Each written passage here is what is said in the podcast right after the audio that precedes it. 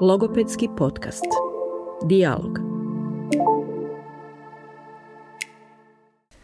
Danas imamo jednu jako zanimljivu temu i mislim da ispunjavamo jako puno želja ovom temom. jako mi je drago što je s nama Mario Dilberović, vlasnik uspješnog logopedskog kabineta u Velikoj Gorici, a to je Jezičak. Mario, dobrodošao u Dijalog. Hvala i hvala puno na pozivu.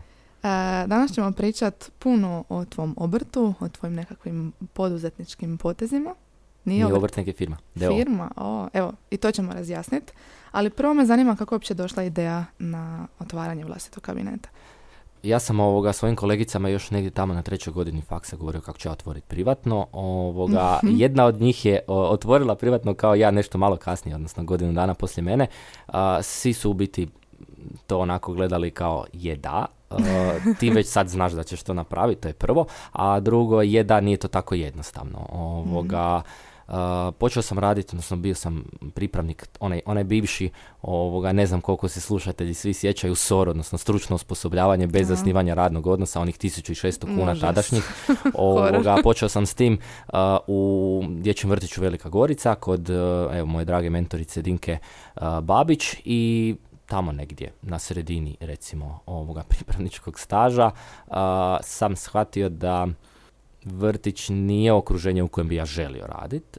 Ne zato što mi se nisi vidio taj vrtić, da taj vrtić je odličan, kakve sve stvari, odnosno kakve sve kritike čuješ od, od mm. drugih vrtića koji i ne ulažu toliko u zaposlenike i sve skupa, ali sam nekako shvatio da je radno mjesto stručnog suradnika mjesto koje se najmanje bavi logopedskom djelatnošću, odnosno onime za što smo se mi na kraju krajeva i obrazovali i uložili pet godina našeg uh, života, uh, nešto i novaca, hmm. nešto, jako puno živaca ovoga, koje, smo, koje smo ostavili na ovom našem uh, erfu i to je bio neki prelomni trenutak kad sam ja znao da, da je to sad to, jel, da u školi sam još i za vrijeme prakse, ovoga, evo, to, to mi isto nije neko okruženje u kojem uh, svakako mislim da tamo trebaju biti logopedi, ali nisam se tamo u startu ono, još od, od, mm. od, od, od, početka uh, fakulteta vidio. Uh, zdravstvo je bilo isto jedna opcija, da se razumijemo, ali kažem, u nekom trenu sam shvatio da je možda stvarno ovoga, dobro probati. Ja sam po prirodi ovoga, onako sklon podnošenju rizika i to je bio jedan rizik. Moram priznati da sam imao jednu dobru mašineriju ljudi iza sebe koji su to mhm. Ovoga svesrtno poduprli moj prvi jamac, sudužnik je bila mama koja je dala svojih 5000 kuda na Go Mastercardu ovoga, za nabavku u Ikei. Još uvijek je to nisam vratio, ali vratit ću. I sve je tako nekako u biti krenulo dosta spontano dok sam još bio pripravnik. Mhm. Znači tamo negdje pred kraju, mislim da je to ja sam pokrenuo firmu prvog osmog, a staž mi je završavao u 11. mjesecu, evo, znači mm ono, negdje na sredini. Taman kad sam odlučio da je to to, onda sam, onda sam u to i krenuo. Je li to bio tvoj prvi nekakav poduzetnički potez ili si prije toga nešto drugo radio? E, pa ja sam od, od prve godine faksa u biti počeo raditi i radio sam u, u Iskonu. Prije toga su bile neke stvari koje možemo ih nazvati poduzetničkima. To je neki poduzetnički duh koji mm. ovoga, drugima koji nisu poduzetnici zvuči smiješno ono kao poduzetnički duh ali, ali sam nekako ovoga radio poduzetničke stvari u smislu uh, volio sam se baviti organizacijom stvari, evo cijeli život sam ovoga u, u izviđačima i ta organizacija mi je značajno doprinjela mm svim, svim ovim sposobnostima koje danas ovoga njegujem i imam da, da ovoga se odvažim na, na takvu jednu ono, ajmo reći papirnatu avanturu uh, jer ona, ona stvarno je s prvim ostim postala mm ovoga, jedna velika papirnata avantura. mm A što je s portalom Logoped HR? To nekako ono prvo što znaš kad dođeš na faks. da, uh, pa naš portal Logoped HR je nastao u biti odmah nakon što smo mi ono, stekli te naše titule uh, magistara. Mhm. To je bila evo jedna dobra ekipa. Uh, kako je vrijeme odmicalo, naravno da su neki ljudi promijenili svoje životne prioritete, mhm. da, da je to sve skupa otišlo za njih u nekom drugom pravcu i oni su shvatili da to, da to više ne mogu izgurati. Ta, ta priča je za njih bila ovoga gotova, ali ostala neka ekipica koja je i dan danas tu u, u tom nekom savjetodavnom uh, dijelu. Mhm. Nažalost, evo, ne stignemo se svi baviti u onom obujmu koji bi mi to stvarno, stvarno željeli, a to je da to bude stvarno jedan veliki portal, da to bude portal koji ima brojne novosti, ono što ja svaki dan navratim da vidim jel sve funkcionira, jel sve radi, ovoga, ali evo imamo e, mlade kolegice koje periodički nešto ovoga, napišu za naš portal i to nam je za sad ono što mi možemo organizacijski uh, iznijeti, ali ono što, što mi je drago što uvijek je on, ono, recimo na kraju mjeseca ovoga pogledam statistiku da vidim mm. koliko ljudi stvarno ovoga završi na tom našem portalu i moram priznati da je uh, brojka negdje oko 3000 ljudi, uh, što je za jedan portal koji se ne održava na način na koji bi to trebalo da bi imali taj neki SEO rank i kad, da, bi, da bi tu rasli, ovoga poprilično do, dobri, da su to poprilično dobri brojevi i 90% tih brojeva su u biti ono što bismo mi rekli organska traženja, odnosno traženja na Google. mm Vratit ćemo se malo na ove brojke i što se tiče marketinga i sve to. Mene zanima za početak odakle naziv jezičak. Kako je ta priča počela? ta priča je počela od moje mentorice, ovoga Dinke Babić imao sam nekoliko naziva koji su mhm. bili u pripremi i kak sam evo vješt u tim računalnim programima, onda sam i, i ovoga logotipe i cijela vizualna rješenja ovoga pripremio za sve njih i onda sam u biti išao od osobe do osobe koji sam mhm. znao i od koje sam evo mogao dobiti povratni feedback i tad mi je moja kolegica Dinka rekla pa da je jezičak odlično ime za, za kabinet, a to ime se je poteklo od tuda što smo Dinka i ja dok smo, dok smo radili, onda smo djeci na početku ovoga terapije artikulacije davali jednu bajku koja se zove bajka o veselom jezičku. Ovoga, ne znam podliježe li to autorskim pravima ili ne, ovoga, ali evo tuda je nastala iz te bajke, s obzirom da je jezičak e, i naš jezik nešto što ovoga organ koji nam je ono prijeko potreban za sve mhm. ono što mi radimo, ali ovoga i mi radimo oko toga, odnosno radimo s djecom i artikulacijskih, ali i, i svih drugih svih drugih poremećaja i to je to je bio onako u jednom danu je u biti odlučeno da će to biti jezičak. mm Evo stoji mi tu na mojoj pripremi masnim slovima izazovi birokracije. Moja omiljena tema, vjerujem i tvoja. Zanima me koji je proces otvaranja vlastitog kabineta u smislu dakle, ove papirologije, odakle uopće krenuti? Od trena od kad sam ja otvorio kabinet, uh, zakonodavstvo se mijenja, ono što bi mi mm. rekli evoluira, pa onda ovog, neke stvari su sada malo lakše nego što su bile mm. tad kad sam to radio ja. Prvenstveno se sad velik dio toga može odraditi online, što se kod mene ni u kom slučaju nije mm moglo odraditi online morate pripremiti do, dosta nekih naknada koje morate platiti. ja sad evo moram priznati da se ne mogu sjetiti svega, ali znam što se tiče pokretanja DO-a konkretno. mm razlika između DO-a i JDO-a je minimalna, ali razlika između obrta i DO-a je nešto što je puno, puno, puno mm ovoga složenije i kompleksnije, ali to, to je sad, ono, nije, čisto logopedska mm stvar. za DO ste morali imati javnog bilježnika koji je onda morao pripremiti svu tu dokumentaciju, morali ste potpisati nešto što se zove društveni ugovor, ukoliko ima još neki su, suosnivač oko toga, s vama u, u, mhm. samom, u samoj firmi, morali ste napraviti popis djelatnosti i to je manje više to što se tiče prikupljanja nekih papira e, i sve skupa, tamo vam javna bilježnica naravno kaže sve što to je i otprilike to vam nekih trošak kod javne bilježnike 300 eura recimo kad bi to preslikali mhm. ovoga u, u, u današnje eure. I naravno kod DOA je to tako da morate imati temeljni kapital, temeljni kapital je tadašnjih 20 tisuća uh, mm kuna, koliko je to sad u euro, ne znam. Ovoga, mislim da nisu preračunavali, nego su nešto ovoga zaokruživali, ono što smo mi imali nekako, odnosno ja imao nekakav e, izazov, uh, je činjenica da mi nemamo zakon o logopedskoj djelatnosti i mi nemamo e, nadležni organ, ustanovu, kako god ćemo to nazvat, koji regulira temeljne one dopusnice za rad mhm. i tu je nastao jedan problem zato što sutkinja na trgovačkom sudu u Zagrebu me tražila jedno takvo uvjerenje, znači jedan takav dokument koji sam ja eto morao pribaviti pa sam ja svim silama tražio gdje to mogu nabaviti, pa sam naravno kontaktirao i naše Hrvatsko logopedsko društvo, mm kontaktirao sam i edukacijsko-rehabilitacijski fakultet i onda sam je saopćio da evo, to ne može, znači da ja ne mogu dobiti takvu potvrdu. Kako su mi rekli da je moja uh, diploma uh, i, i supplement same diplome nešto što mi daje uh, mogućnost privatnog rada to nije bilo naravno dovoljno, nego sam onda bio upućen, evo, vjerovali ili ne, na Hrvatsku liječničku komoru, mhm. koji su mi tamo vrlo jasno i kratko na mail kad sam ja pitao da li mogu dobiti takav jedan dokument, oni su napisali ne, točka. Ovoga, I to, taj ne točka je bio zadnji, zadnji, zadnji način da ja tražim od nekoga. Da, da. Ovoga, I u biti cijela priča je završila tako da sam ja jednostavno rekao da, da ovoga, mislim da je to ukidanje ustavnog prava, a to znači pravo na mm. rad i da ovoga ću svakako pravdu potražiti u tom nekom dijelu, sam naravno dobio odbijenicu nakon, nakon svih tih stvari koje sam ja odgovorio da ne mogu, ne mogu, ne mogu.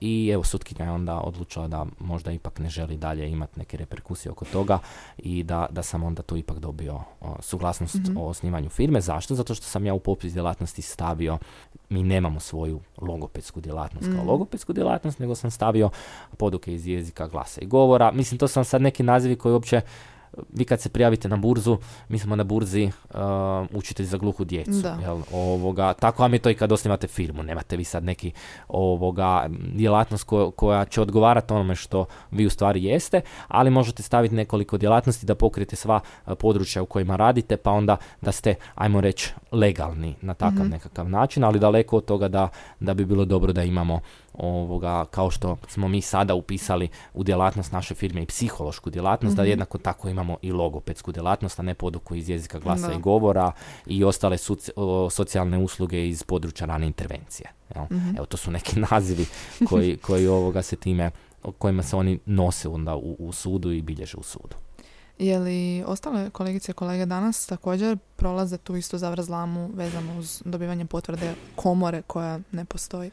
Pa moram priznati da, da je sad situacija nešto malo bolja, uh, barem što se tiče DO-ova, koliko ja imam informacije ovako mm iz, nekih, iz nekih ruku, ali nažalost naše kolegice i kolege se odlučuju uvijek na te obrte, pogotovo paušalne obrte i tu opet imaju problem zato mhm. što oni ne mogu sad otvoriti paušalni ovoga obrt koji će se baviti samo logopedskom djelatnošću s obzirom na probleme koji su nastali oko nostrifikacija diploma i sve skupa. Ministarstvo je donio takvu odluku da se to trenutno više ne može, ali evo uskoro će u proceduru, nadamo se, ući u proceduru savjetovanja ući i zakon o logopedskoj djelatnosti i negdje tamo sredinom iduće godine vjerujem da bismo mogli imati zakon, posljedično i komoru i da bismo taj problem onda trebali lagano početi rješavati onako kako treba.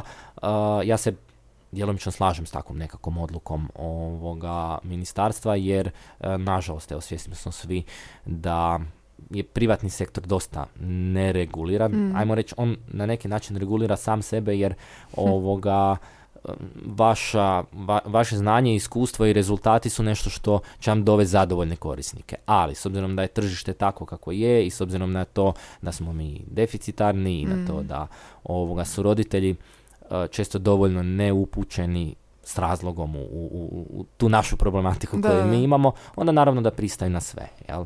Ovoga, ne mislim da netko radi, loše, nego mislim na taj dio da kabinet može otvoriti um, učitelj razredne nastave. Jel?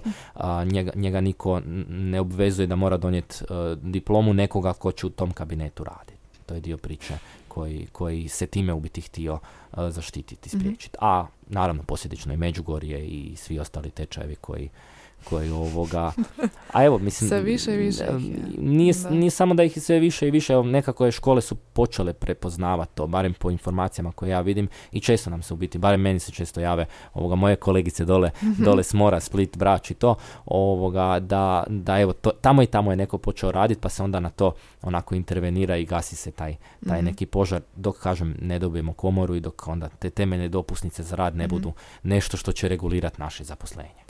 Trenutno si član upravnog odbora HLD-a, pa evo iz te pozicije kako vidiš zakon o logopediji, kako bi on trebao izgledati? Zakon o logopedskoj djelatnosti je u biti prijedlog zakona je već gotov. Cijelo ljeto, odnosno tamo negdje od, od, od drugog mjeseca, ako se ja ne varam, ovoga se radi na prijedlogu zakona, to radi i radna skupina, prvo je bilo jedno savjetodavno tijelo, sada kreće u rad, radna, radna skupina za donošenje zakona.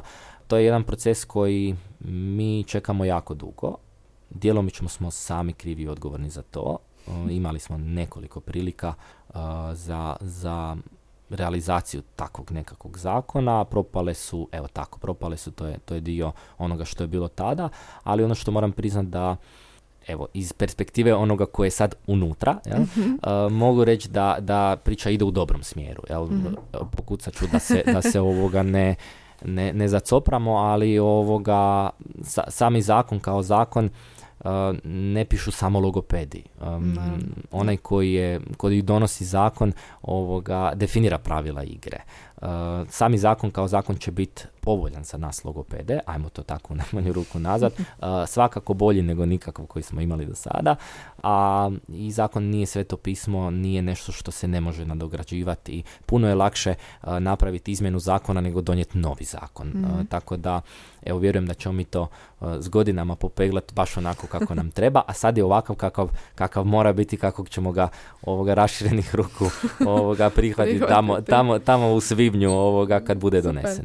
Um, hoće li onda osnivanje Hrvatske logopedske komore donijeti rješenja o ovim problemima o kojima smo razgovarali? Onda će komora biti ta koja će se baviti takvim stvarima aktivno i ajmo to tako nazvat, komora će biti al pari baviti se takvim stvarima, jer mm ovoga, kao što imate i Hrvatsku liječničku komoru koja se onda bavi zaštitom ovoga struke liječnika, liječnika i istupa prema ministarstvu i traži određene stvari od ministarstva i rješava nešto sa ministarstvom, jednako tako ćemo to biti i mi, odnosno naša, naša ovoga logopedska komora koja će onda rješavati ove stvari. E, da se razumijemo, to nisu stvari koje se mogu riješiti preko noći, jer to su mhm. neke stvari koje na taj naš zakon se veže još tisuću drugih ovoga akata i podakata i zakona i sve skupa, e, tako da mi sa svakom promjenom u tim nekim manjim stvarima moramo ovoga paziti da, da zadovoljavamo naš, naš zakon. Tako da, mhm. ali da, e, to će uvelike regulirati rad logopeda,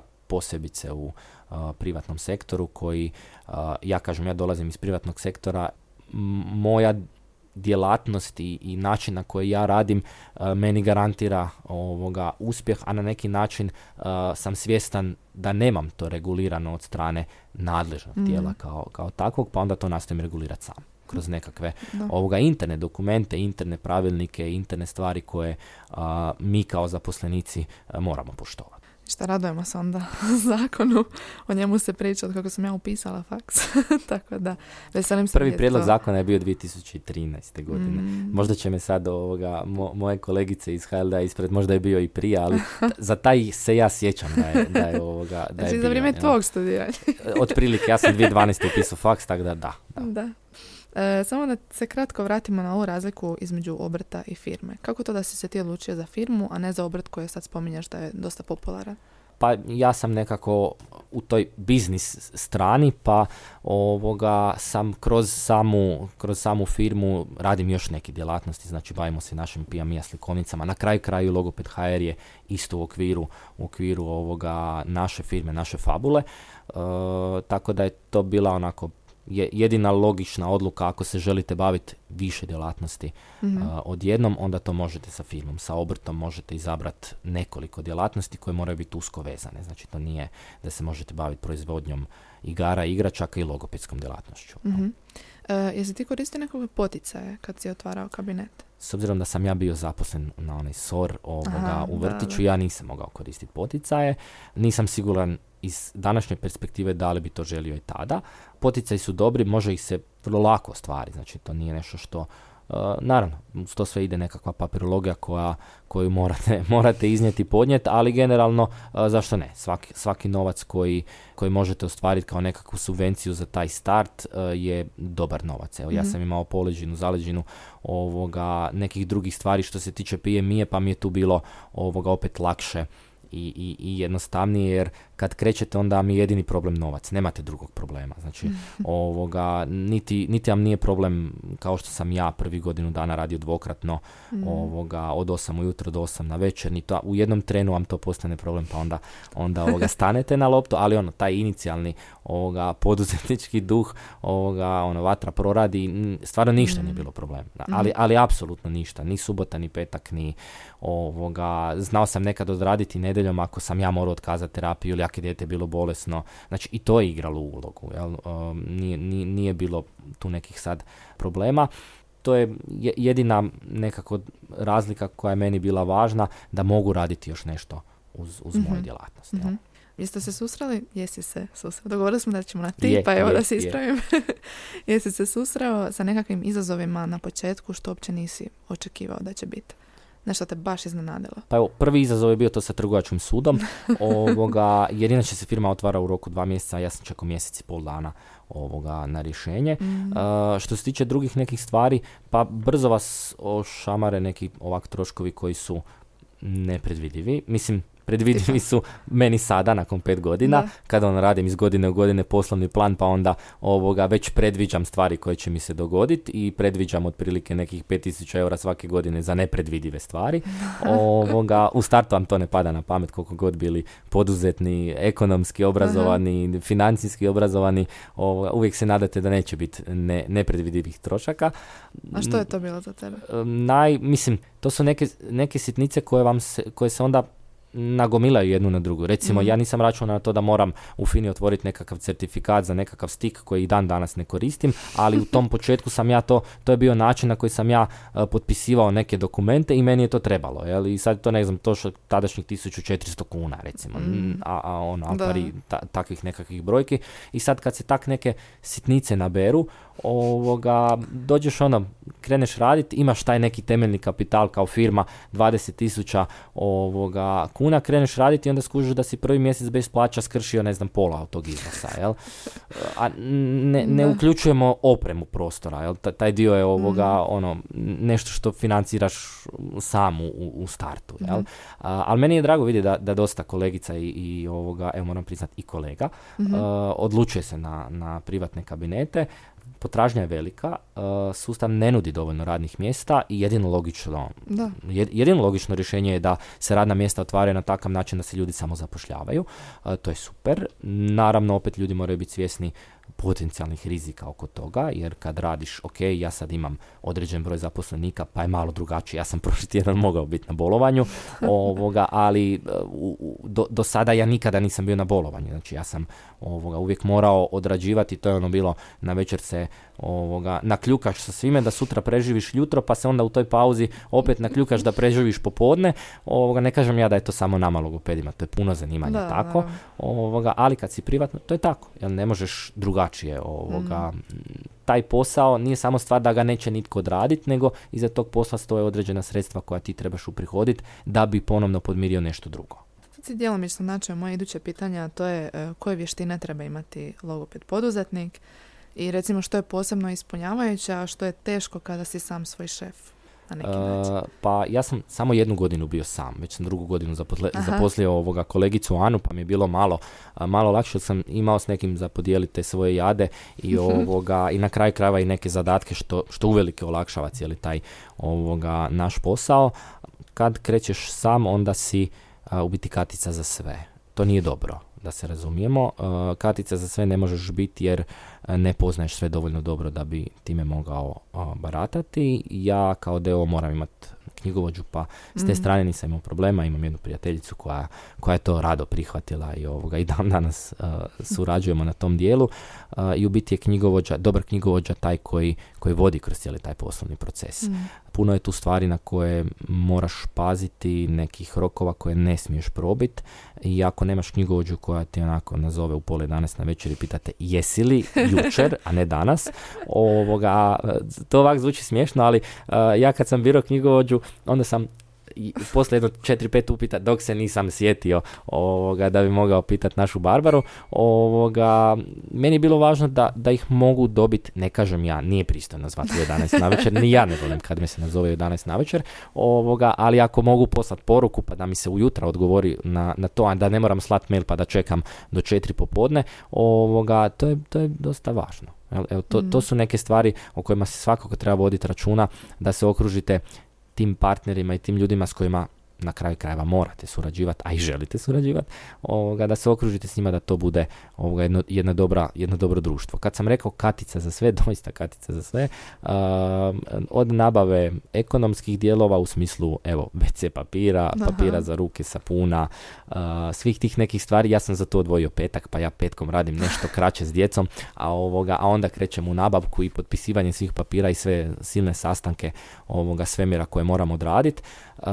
Jednako tako morate bilo bi dobro. Na početku, evo moram priznati da ni ja nisam, ali bilo bi dobro da napravite neki poslovni plan ne pro forme radi koje, koje to ne, netko mora pogledat pa samo reći evo imaš papir, nego jedan poslovni plan gdje stvarno razmišljaš o tome što ćeš ostatak godine ovoga.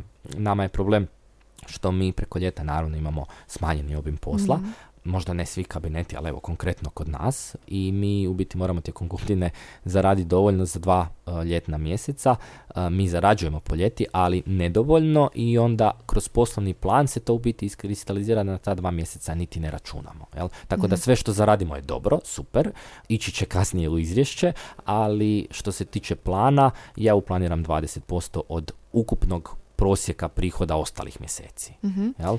Tako da to su neke stvari koje, koje jednostavno moraš, znači moraš baratat brojevima, moraš biti spreman ovoga planirati neke stvari, moraš biti dobar u tom planiranju jer jako je važno da ne fulaš ono drinu.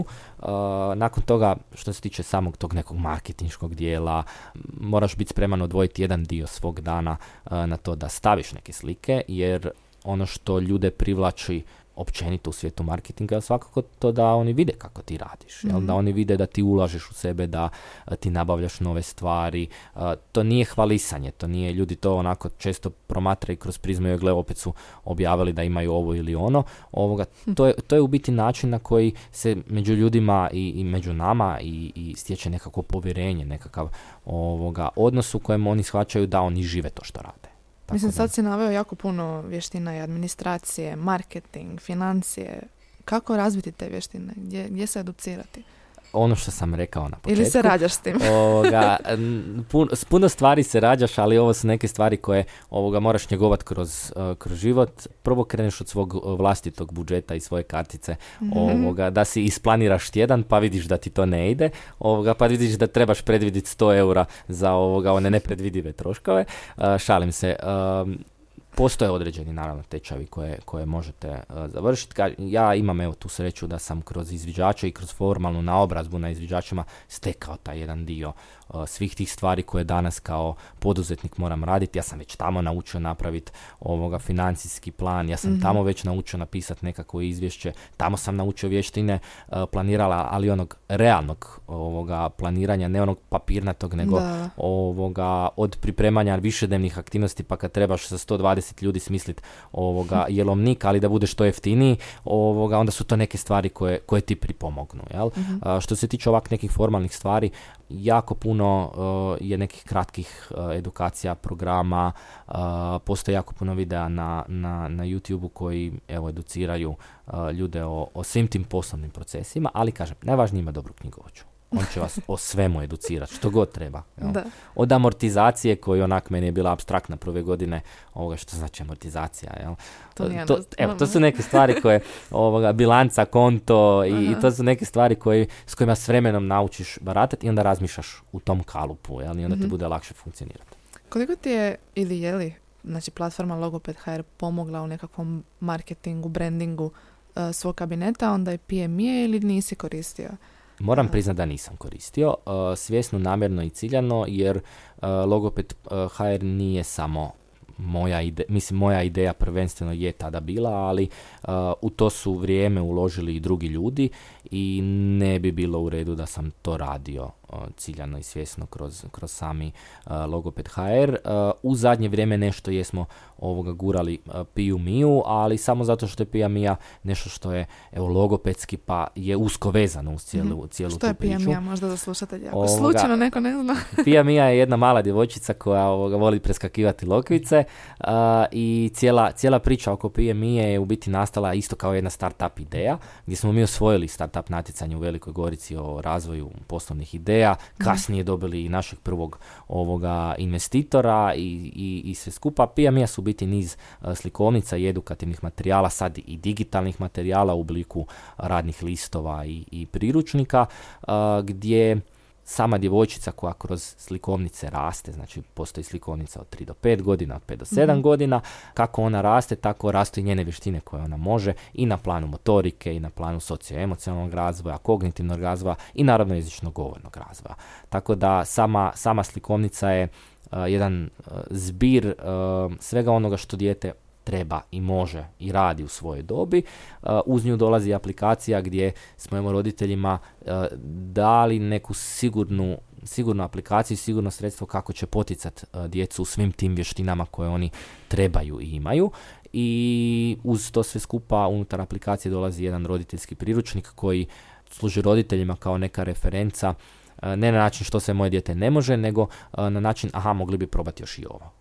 Je li Pia onda nekakav tvoj creative outlet, a opet logopedski, da pobjegneš od ovih petak obaveza? uh, pa recimo, ja dosta volim ovoga boraviti za računalom, što poslovno u smislu onoga što moram, a što, što i nekako privatno u smislu same PMI, ja sam to sad nazvao privatno, ali poslovno privatno, ovoga, svi dijelovi PMI i sve što nastane, sve što možete naći na PMI HR je uglavnom nastalo po noći, ovoga, jer moje kor, kor zanimanje ovo što radim primarno i od čega na kraju krajeva primarno i živim, a Pia Mia je samo nekako moje nastojanje da sve to što znam i sve to što imam pretočim u nekakav proizvod koji može koristiti drugima.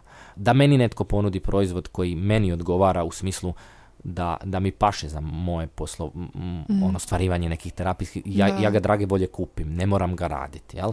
Ovoga, i imam neke takve proizvode s kojima sam zadovoljan, ovoga, a ono što nemam i što nisam zadovoljan, ja napravim proizvod, pa ko hoće, eh, drage volje, evo, ja vam, ja vam ovoga, po, po nekoj pristupačnoj cijeni ovoga dajem na korištenje. Jel?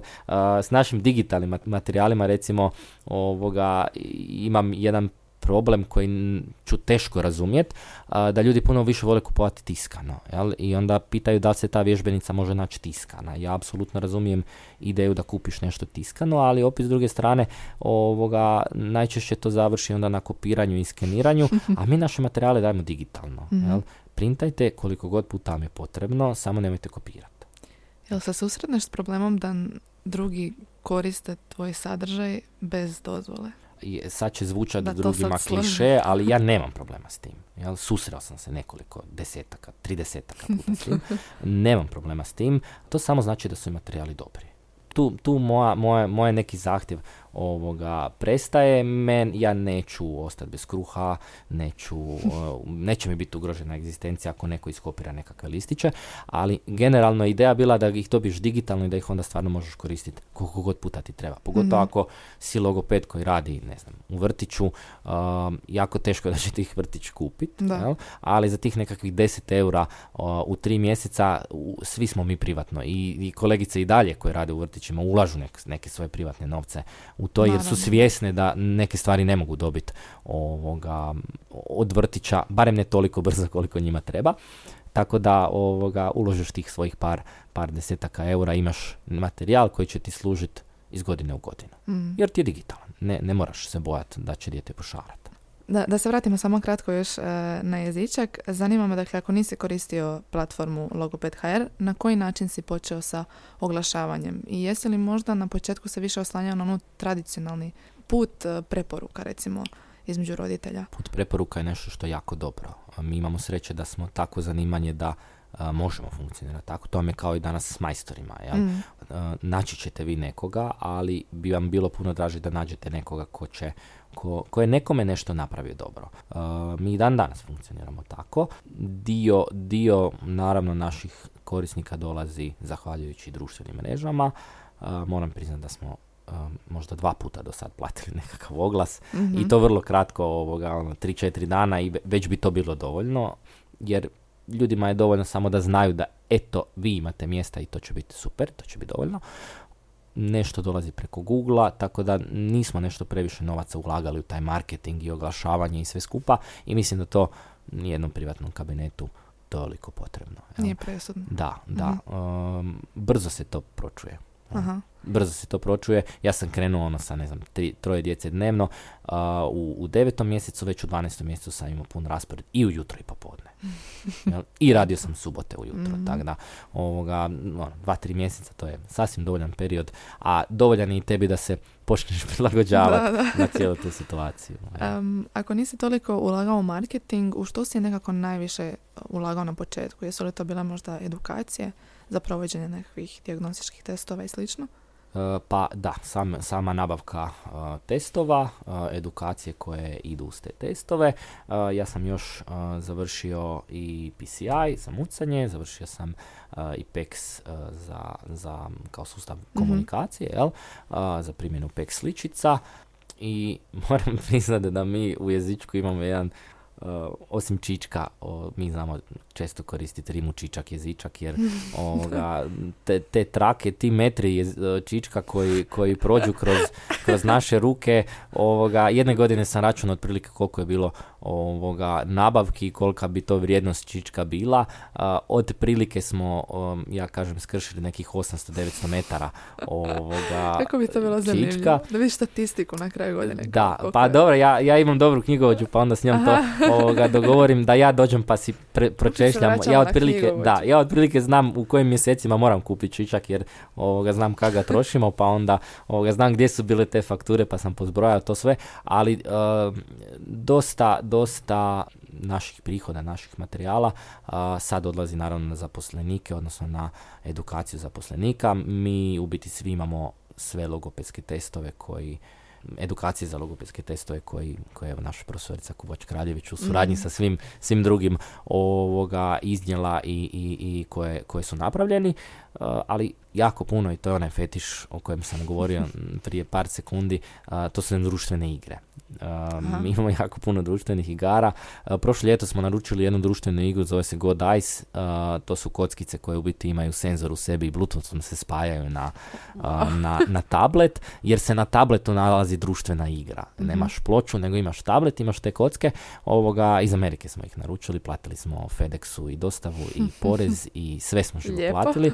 Ovoga, tako da imamo fetične te uh, društvene igre i moram priznati da dosta dosta ulažemo u tu našu opremu, uh, od kabineta senzorne integracije koji je ono full opremljen, od naših soba koja ono svaka ima i, i, i, i, tablet, ima i hrpu društvenih igara i didaktike, na kraju krajeva i sami radimo neku didaktiku, proizvodimo tako da Mm. ovoga, velik dio našeg, našeg novca odlazi uh, u tom smjeru.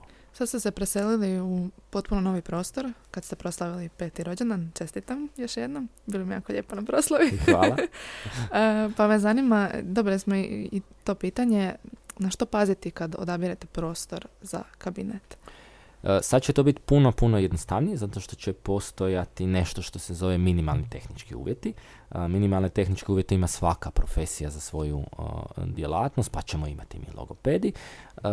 Ono što je nekako jako važno da vam ta soba ne bude premala, jer mi svi mislimo pa ne treba meni tako velika soba. Ja se slažem, ali uvijek će vam faliti ormara, uvijek će vam faliti polica i morate imati slobodan zid za takvu jednu policu, za takav jedan ormar. Ovoga, to su neke stvari koje sad razmišljaš o tome. Ja, ja sam neki dan vidio prazan zid i već sam se sjetio da tu može doći dobro polica iz Ikea. Ovoga, to su neke stvari na, na koje treba pripaziti da taj prostor može biti funkcionalan. Jel? Da, da se vi u njemu osjećate dobro. Što se tiče same rasvjete, uvijek je dobro imati više svjetla nego manje svjetla, ali kažem, to su neke stvari koje će na kraju krajeva i minimalni tehnički uvjeti ovoga tražiti od vas Mhm. da, da, da imate, jel? Tako da ćete morati slijediti te uvjete da bi uopće mogli dobiti dozvolu za početak rada kad nam dođe jednom komora i zakon. Mhm. Da se dotaknemo ponovno poslovnog plana, ne znam jesi li o tome razmišljao kada si pokretao kabinet, ali često dobivamo pitanje kako se nositi sa otkazivanjem terapija u zadnji čas i kako tu nekako postaviti granicu, treba li te terapije naplaćivati, kako se ograditi da opet poslovni plan ne A, pati. to, to vam je jedna velika boljka svih nas a, privatnika, jer smo svjesni da nam je to direktno otkidanje od onih prihoda i, i ajmo reći, narušavanje tog poslovnog plana. A, ja kad planiram a, svaki mjesec, odnosno kad planiram, radimo onaj godišnji plan, na kraju krajeva i kvartalni, ovoga, onda a, mjesec ne računam četiri tjedna, nego računam tri pol tjedna. i u ta tri i pol tjedna ubrojim one terapije koje su bile otkazane, s tim da smo mi evo u, u kabinetu, u jednom trenu sam presjekao tu priču da mi je žao, mm. mislim i dalje mi je žao što je dijete nije došlo na terapiju, odnosno što je mm. otkazalo terapiju iz nekih opravdanih razloga. Međutim, mi se često susrećemo s tim da razlozi baš i nisu opravdani i to smo riješili vrlo jednostavno na, na naravno svaki kabinet ima nešto svoje, neki potpisuju prave ugovore, mm neki eto samo naglašavaju to na neki način ističu nekakvim um, obavijestima i slično. Mi imamo nešto između to, te, te dvije krajnosti, a to je uh, uvjeti korištenja, gdje mi u biti nemamo neki dokument koji ima pravnu snagu ugovora, ali u uvjetima korištenja roditelji pristaju na to da u slučaju da ne otkažu termin 24 sata prije njegovog održavanja, da su dužni podmiriti uh, troškove tog termina. Osim ako nam dostave valjanu dokumentaciju zašto je došlo do otkaza. Mhm.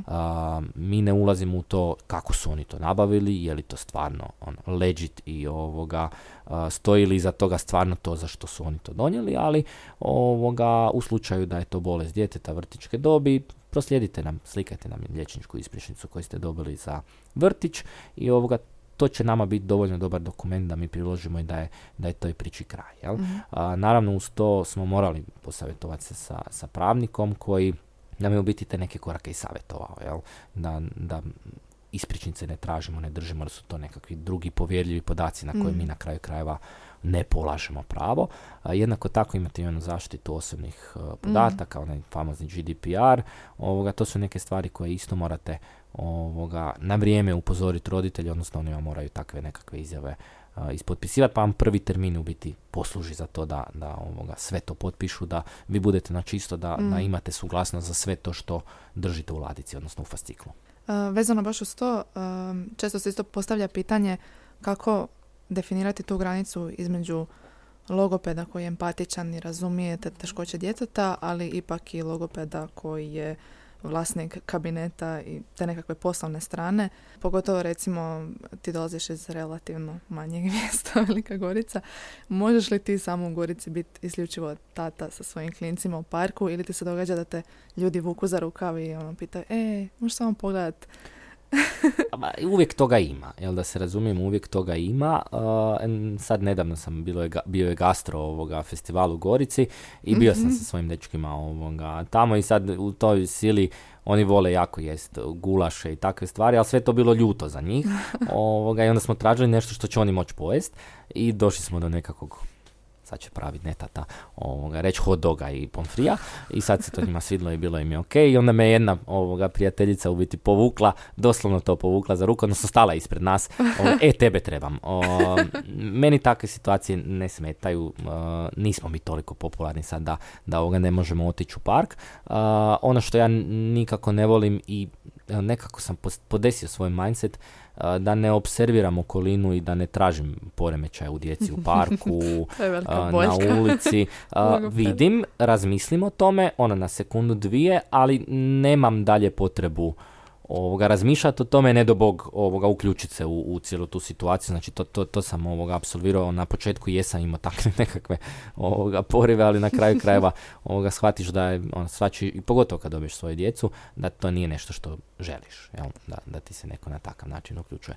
Tako da, uh, je, teško je razlučiti tu neku privatnu i poslovnu stvar, pogotovo kad Uh, su te granice blizu, jer neko ko vam je na neki način poznanik, ne moram čak biti ni prijatelj, nego mm. poznanik, ovoga, on će uvijek prelaziti na onu granicu prijatelja, a ne onu granicu logopeda, jel? ali mislim da je to, mislim da je to ok da na takav način opet ono što sam rekao stečemo neko povjerenje međusobno jer povjerenje je ono što gradi uspjeh jer ne samo moj uspjeh kao nekoga ko radi privatno ovoga nego i uspjeh tog djeteta koji, koji ovoga dolazi kod nas ili tog odraslog korisnika na kraju krajeva koji dolazi kod nas. On se mora osjećati kao ovoga osoba koja doprinosi ona, ne možda na svjesnoj razini, mm. ali koja doprinosi cijeloj toj situaciji, jel? Jer ja, da, ja sam logoped, da, ja ti pomažem, ali bez tebe, tebe i tebe to ne bi moglo funkcionirati. Znači, ja trebam svjesnog roditelja, trebam suradljivog roditelja da bi ta terapija bila uspješna, da bi trajala što kraće i da bi ovoga taj rezultat bio što bliže onome što su roditelji na kraju krajeva očekivali. Ali mi uvijek na dijagnostici imamo jednu rubriku koja piše koja su vaša očekivanja. Jel? Ovoga, zašto? Zato što odmah u startu možemo neka ovoga, onako pretenciozna mm. očekivanja možemo srezati reći ali vi ste došli kod mene ali to nije realno jel? to ne mm. možete očekivati jel? ne možete doći u petom mjesecu na logopedsku terapiju i reći ja želim upisati dijete u devetom mjesecu jel? mi takve, takve korisnike ukoliko tako nešto izjave svjesno im kažemo da to nije moguće. Mhm. Znači, bez obzira, možda je to moguće, ali to nije moguće. Znači, ja ne mogu garantirati da će se nešto tako dogoditi, ni za što, što, što je u mhm. terapijskom smislu. Mi ne možemo garantirati na način da kažemo, evo da, upisali ste se u prvom i u devetom mjesecu je to gotova stvar. Jel? Mi možemo svi zajedno tome težiti, ali ne možemo to realizirati. Jel? Jel se događa ikad da odbijete klijenta? U smislu da se možda nekim područjima logopedije ne bavite? Mora li logoped, ako, pogotovo ako radi sam u svom vlastitom obrtu, mora li se baviti i biti stručnjak za sva područja u logopediji? Koji je tvoj osobni stav? Te pa, moj osobni stav i nekako priča, priča naše kabineta je uh, da mi pokrijemo jedan veliki dio uh, poremećaja uh, i teškoća koje, kojima se mi kao logopedi bavimo. Dio koji, koji nemamo dovoljno znanja svakako jesu ovi neurološki neurološke teškoće, odnosno ajmo reći prvenstveno gutanje, jel, hranjenje mm. gutanje. s tim da evo naša kolegica Tamara koja je radni terapeut i senzorni terapeut, ovoga, taj dio Znači ona se ne bavi sa odraslima sa oštećenjem, ali, ali kod djece u smislu onog habilitacije i cijelog tog ovoga procesa, ona to dosta dobro u suradnji s nama, mi to dosta dobro iznesemo tu priču što se tiče recimo tog konkretno hranjenja, ali recimo same disfagije kao disfagije to ne radimo. Jel? jednako tako u terapiju ne uzimamo djecu sa kohlearnim implantom. Jedan jedini razlog je zato što doista nemamo nitko od nas, osim onih temeljnih znanja hm. koje smo stekli ovoga na, na fakultetu, nemamo iskustva. Jesam jednom prilikom imao upit za, za dijete sa kohlearnim, gdje sam ja mami rekao da ja nemam dovoljno iskustva o tome, da ja sam voljan to probat, jel? znači da mhm. nije, nije isključivo da ja to ne želim raditi, ali da, da on ne može očekivati ovoga napredak i uspjeh koji, koji ovoga bi možda dobila kod nekoga drugoga koji se time ajmo reći primarno bavi. Jel? I to je, to je ono što mislim da je jako važno da svi budemo svjesni da ne možemo biti katica za sve, ali ovoga, ali s druge strane da moramo probati. Mm. Ja, ja jesam imao desetak uh, starijih osoba koje jesu imale afaziju, ovoga, taj dio sam odradio poprilično dobro, jel? i oni su kao korisnici bili zadovoljni, ja sam bio zadovoljan sam sa sobom, da, ali sam morao uložiti neko vrijeme da se dodatno educiram, ne mislim na ove primarne ovoga plaćene edukacije, jel? mislim na to da ono, treba otvoriti e, hrpu literature, treba pogledati jako puno videa, treba na kraju krajeva uključiti onaj neki zdravi razum i, i, i znanstveno ovoga, mm. znanstveno razmišljanje gdje povezuješ stvari na neki način, opet pokušavaš. Da. Ne vidim razliku između tog dijela i kad kreneš raditi u vrtiću pa kreneš raditi artikulaciju s djecom urednog razvoja. I dalje ne znaš ništa, jel? Ovoga, mislim ne znaš ništa. Znaš sve, ali sve to ti nije dovoljno da, da ovoga ispraviš glasera, jel? Ovoga, takav jednaki mindset i takva jednaka okolina ti je kad dobiješ neku teškoću s kojom ovoga do sad možda nisi toliko radio i nemaš toliko iskustva. Treba ti neko vrijeme da, da ovoga otkriš neke stvari koje, koje neki možda znaju davno, davno, davno prije. Jel? Tako da ne, logoped ne treba raditi sve i svaki logoped ne treba raditi sve, ali ovoga treba težiti ka tome da mora probati, jel? nisu mm. stvari koje to je neko moje osobno stajalište. Jel? Nikad ne reci nikad. I to me mhm. život jako dobro naučio ovih mojih nepunih 30. Ovoga, da, da neke stvari e, samo naprave krug oko tebe i opet ti se vrate. Mm, dok ne naučiš lekciju. Spomenuo si senzornog terapeuta u jezičku. E, tko se čini jezičkov tim trenutno? Pa trenutno uh, smo okruženi uh, logopedima, uh, mojim kolegicama, kolegicom Tamarom koja je u biti po vokaciji, po, po zanimanju radni terapeut, mhm. ali je završila senzoriku pa je i senzorni terapeut. I tu nam je još kolegica Matea koja je u biti psiholog tako da je to naš primarni tim, s tim da mi imamo i neke kolegice i kolege kojima usmjeravamo djecu ovoga dalje što se tiče i ovog nekakvog edukacijsko-rehabilitacijskog dijela, mhm. pa čak i ovog socijal, socijalne pedagogije, ovoga nisu dio našeg primarnog tima u smislu da su dio zaposlenika, ali su evo važna karika kamo posla dijete mm. kad, ovoga, kad ste vi svoj dio napravili ili prije nego što vi krenete raditi svoj dio. Kao poslodavac, e, što ti voliš vidjeti u CV-u kad tražiš novog radnika ili ti CV ne znači puno? E, pa CV je onako jedan ulazni svijet, odnosno ulazni dokument kojim ti pokazuješ nekakvu ozbiljnost. Uh, zašto zbiljno? Zato što si se morao oko tog dokumenta na neki način potruditi. Morao si uložiti neko svoje vrijeme i mi kao poslodavci ovoga, volimo vidjeti da ti voliš uložiti vrijeme. Uh, daleko mi je važnije u biti i svi ono što mogu vidjeti, taj neki dio koji nije samo zaposlenje, nego i tvoji osobni interesi, tvoje osobne preference, tvoje neke edukacije znanja, volonterski sati, volonterska mjesta, kako god ćemo nazvat, gdje si sve bila i gdje si sve radila. Jel? Kao neko, kažem, ko, ko se bavio izviđaštvom i bavi se izviđaštvom, ovoga, znam da takve nekakve organizacije mogu značajno doprinijeti vještinama koje su potrebne u, u, svakodnevnom radu. mm Tako da, evo, to je neka stvar koju volim vidjeti u samom CV-u, ali daleko mi je važnije da ta osoba dođe u kabinet, jer onako, po neverbalnoj komunikaciji, kad se prošećemo po kabinetu, već mogu procijeniti koliko je ta osoba u stvari i zainteresirana, koliko je ta osoba i spremna na rad, ovoga, a na kraju krajeva može ta osoba vidjeti i mene i, mhm, cijelu, i cijelu tu radnu okolinu želi li ona to doista. Ja. E, koje kvalitete cijeniš onda kod logopeda kao stručnjaka?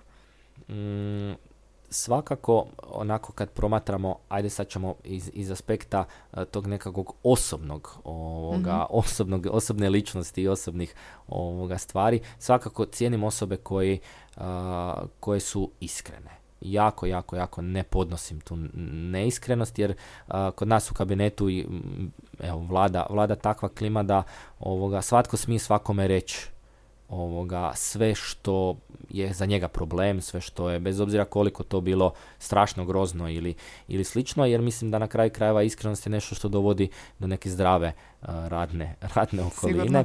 ovoga, jer puno ti je draže da ti ne pričaju iza leđa nego da ti kažu u facu. Većini, ne moram, ne mora znači svima.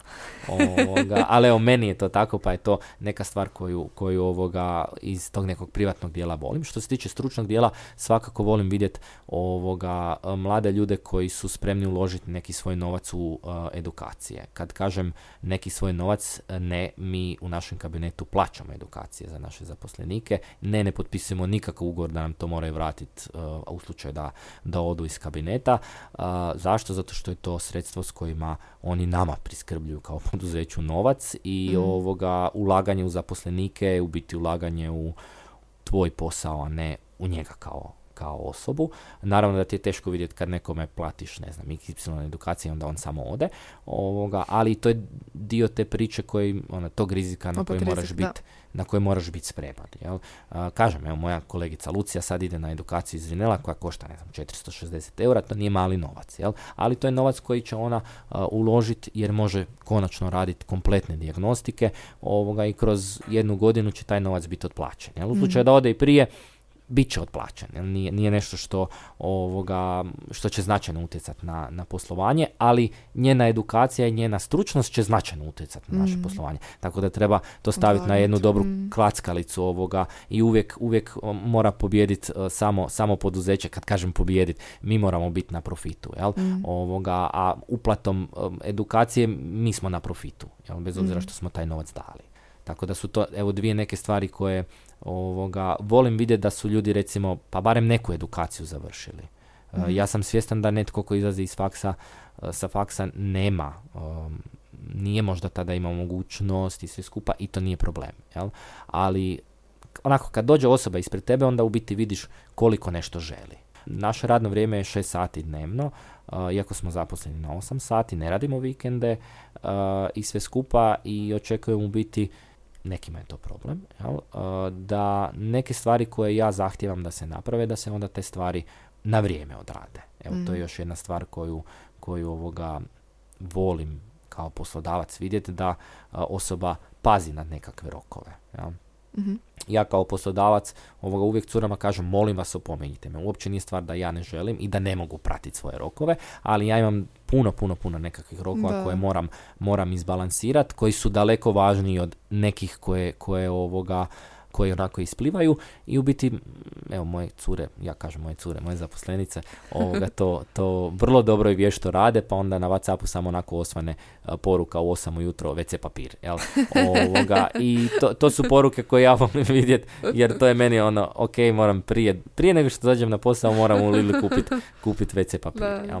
Ovoga, tako da to su, to su neke sitnice koje, koje stvarno a, prevagnu u tom a, odabiru. Sad će neki reći, je, sad tebi dolazi milijardu logopeda, pa ti sad a, možeš birat. Ne, ne možemo birat. Ali ovoga, spreman sam ne zaposliti nekoga i do tog se moralo doći, da se razumijemo, i do tog se moralo doći. Ovoga, bolje ne zaposliti nekoga ako ti nije e, legal, da se razumijemo, ta, ta osoba može imati savršen CV, savršene znanja, savršeno iskustvo, sve skupa, ali ako ti osoba nije legla, bolje je ne zaposliti nego zaposliti, pa poslije toga razvijati ona neka lažna, lažna ovoga, ono kad, kad promatraš teoriju uma, pa neka lažna vjerovanja o toj osobi, Da, da, da. svi to radimo. Znači to nije nešto što ovoga mi kao poslodavci ne radimo o, o, o našim zaposlenicima u, u vezi svih njih- njihovih i poslova i djelatnosti i svega skupa, ovoga, ali ako to možeš izbjeći, bolje to jel? I sad kažem, to može biti kad si u velikim sustavima onda je to puno lakše jer se s tim bavi na kraju krajeva neko drugi. Jel? Mm. Ovoga, ta radna okolina u kojoj netko radi, ali ovo je osoba s kojom ja moram svaki dan Mm. ovoga, biti tu i funkcionirati. Jel?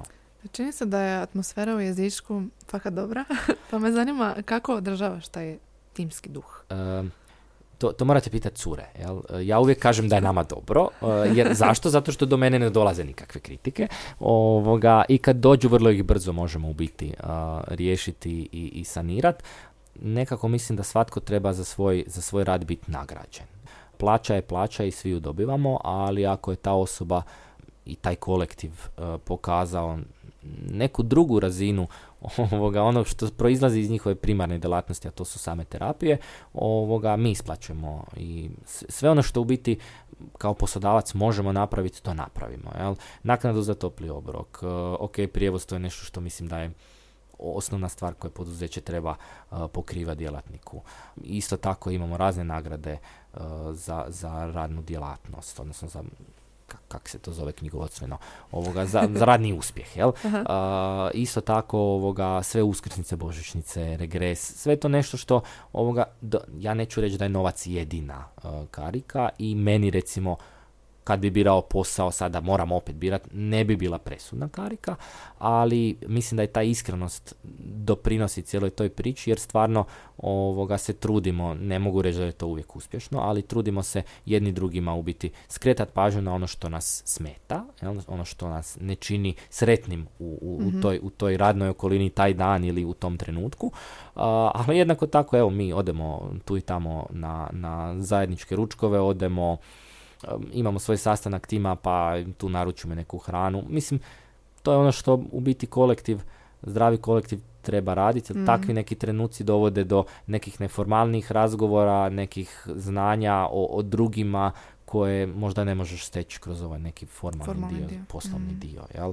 Pa ono, moje cure znaju kad su moji dečki bolesni, znaju uh, što im je, kako im je Mhm. E, I mislim da je to jako važno. Ne, neki će reći to ti nije za, za ono direktorsku poziciju, zašto bi sad neko morao znati neke stvari o tebi, ali mislim da je to ono. Na kraju krajeva i kad, i kad ovoga se naljutim zbog nekoga, ne mora biti na poslu, nekoga, ovak sa- oni to znaju. Jel? Ja, ja to ne tajim, ne skrivam, ali isto tako i one ovoga, kad se dogodi nekakva situacija sa roditeljima najčešće, Aha. ovoga, isto onda, joj, joj kak sam sad ljuta, jel? Ovoga, I to je okej psihološki gledano mora postojati taj jedan ovoga uh, ispuh koji, koji Mhm. ovoga nam daje mogućnost da um, malo kukamo. Mm. Ne previše, ali malo. Em, evo, uspješno ste, kažem, proslavili peti rođendan, u novom ste prostoru, sad tražite i još jednog djelatnika. A, ako sam dobro zapamtila, koji su neki planovi za budućnost? Pa uh, moji osobni planovi su s 50 godina otići u mirovinu, kupiti neku malu kućicu u unutrašnjosti Istre, recimo Mm, pokraj uh, Limskog jako kanala, ili Raše, ovoga, ali dobro, to ćemo sad još vidjeti. Uh, što se tiče samog kabineta, ne volim dugoročno planirati. Taj dio mi je u biti najteži kad me neko pita koji su vam dugoročni planovi. i, i ono gdje se vidite za pet godina? da, da, da, gdje se vidim za pet godina, pa nadam se još uvijek u jezičku. S obzirom da smo prostorno se jako raširili, da smo sad ušli u vlastiti prostor, ne, nemamo baš puno mogućnosti sad. Ovaj, imamo za zaposliti još suprotnu smjenu. Jel? To je još pet ljudi i to bi bio plafon. Jel? Ne, nemamo, nemamo kud dalje. Generalno mislim da kao e, stručnjaci, evo ovako kad promatram svaku od svojih zaposlenica, može doprinijeti u nekim područjima logopedije koji nisu samo direktna logopedska terapija.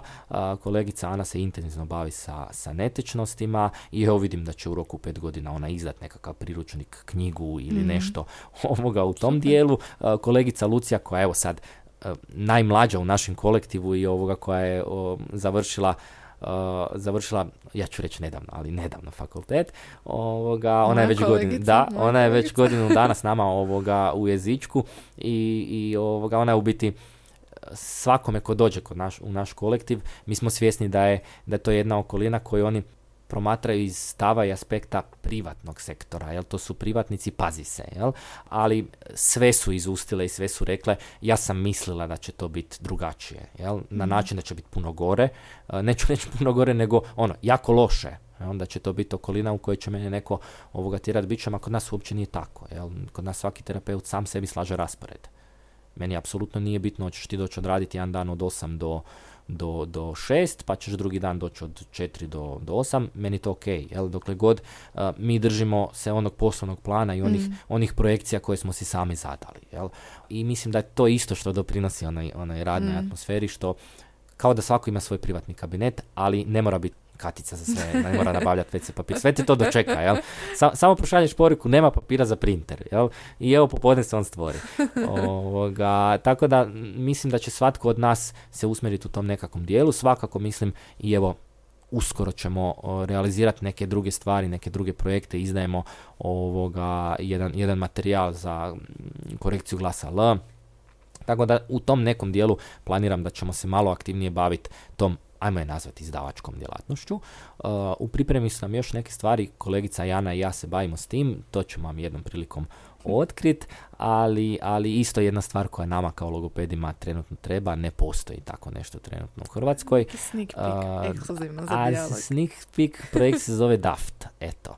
Ovoga, to će biti to će bit dovoljno. Mhm. Ovoga, I radi se o nečemu digitalnom. mm Kao što je sve u jezičku digitalno, osim čičak trake, onda je ovoga i, i cijeli taj naš projekt uh, digitalni i jako, jako, jako, jako dugo već radimo na njemu, nismo još ni blizu, ali ovoga, evo nadam se tih pet godina da ćemo, da ćemo to isproducirati. tu se vidimo no, za no pet pressure, ali sad se najavio pa. Da, da. za kraj, uh, imaš li možda nekakve dodatni savjet ili mudro za podijeliti svim onima koji žele pokrenuti vlastiti kabinet? Osim dobrog knjigovođa. da, osim dobrog knjigovođa. Pa moraju biti spremni na neuspjehe. Um, neuspjeh je sastavni dio našeg poslovanja. Evo, men, mislim, ne samo neuspjeh, nego i izazov nekakav kojem možda u ovom trenu ne možeš doskočiti, nemaš dovoljno, ja kažem, kognitivni kapacitet, jer ne mogu se sad nositi trenutno s tim, ovoga, ali, ali to, to te u nekom trenutku opet čeka i dočeka, tako da svaki izazov u biti treba promatrati kao mogućnost za napredovanje, ne samo osobno, nego ono napredovanje u svakom smislu kad kažem izazovi, to, to su neke od banalnih stvari pa do nekakvih ono ozbiljnih, ozbiljnih problema. Mi smo, odnosno ja sam konkretno kad sam radio taj naš EU projekt i kad smo ga provodili, tu sam se našao u jako velikom problemu jer smo mi cijeli projekt radili u koroni. Jel? Mi smo mm. morali tiskati 25.000 letaka koje nismo imali kome prodijeliti jer nije bilo psa na ulici. Jel? Ovoga, I to su neki problemi gdje vi morate uložiti konkretno novac, jel? koji znaš da ga ulažeš u, u prazno, ali moraš, jel? to se od tebe očekuje po projektu i to je stvar koju ti moraš iznijeti do kraja, jel? njih apsolutno ne zanima što je sad korona, jel? I što na ulicu na kraju krajeva nisi ni smio. Jel? Ovoga, to su neke stvari koje, evo, i dobro, dobro, dobro se okružiti ljudima koji koje vam mogu pomoć i nije sve u novcu i ne treba sve naplatiti, nekad treba pregristi jezik i reći to ne košta ništa, mm. ne zato što ću tražiti nekoga, nego će se taj, ako je dovoljno moralni, ima dobar moralni kompas, mm sam će se ponuditi. Nećeš morat tražiti uslugu. Ja moram priznati da do sad nisam morao tražiti nikada uslugu u našem kabinetu od, od ljudi s kojima sam surađivao. Oni su sami prepoznali trenutak kad mogu pripomoći. Jel? Od našeg investitora, od ljudi koji, evo, Davora koji nam radi didaktiku, mm. sve su to ljudi koji, koji čine taj naš poslovni uspjeh velikim uspjehom. Ja kažem velikim jer, evo, mi smo u pet godina postigli jednu priču koja realno ja ju nisam mislio postići u pet godina. To je nešto što sam ja mislio do 50. godine postići. Ovoga, zato idem u penziju s 50. Ovoga, to, to, su neke stvari na koje evo, treba, treba pripaziti s kime radiš i, i, i na koji način nešto radiš. Mm. Tako da i samo hrabro. Nema, nema, nema razloga za ono depru, da se razumijemo, ja sam znao biti u depri, ovoga, da, da, se ne lažemo zbog raznih situacija. Evo sad, sad su me zvali, zvale cure da dolje u podrumu ovoga je nekakav ventil i da iz njega curi voda. Jel? Mm. to je tak, to je situacija koja zvuči grozno, ovoga, ok, zatvorili smo vodu i nećemo ići na WC i dobro, jel? Ovoga, riješili smo ju. Tako da, evo, to su neki ti mikro izazovi koji čine sami, sami, samu našu djelatnost kao, kao privatnu djelatnost smiješnom, uh, izazovnom, tužnom, dinamičnom, kako god ćemo nazvati ovoga, to okruženje. Tako da svakako ovoga, go for it. Evo. Puno hvala Mario na svim savjetima, na znanjima, na podršci na kraju. Uh, bilo mi jako lijepo razgovarati, vjerujem da je slušateljima jako informativna bila ova epizoda. Ne znam je li imaš još nešto za uh, podijeliti? Pa nemam, evo, svakako ovoga, ako, ako nešto znate i umijete, podijeliti to s drugima. Moja životna krilatica na kraju krajeva, vidim da su i cure to u kabinetu prihvatile, ništa od toga ja neću podnijeti sa sobom. Jel? Sve to negdje mora ostati, jel? Mhm. a bolje da ostane kod nekoga nego u mojoj bilježnici u mom kompjutoru. Zato si došao dijalog da to podijeliš. Tako. Puno ti hvala. Još jednom na gostovanju. Vi ste slušali još jednu epizodu dijaloga. Ja sam Laura i slušamo se ponovno iduće srijede.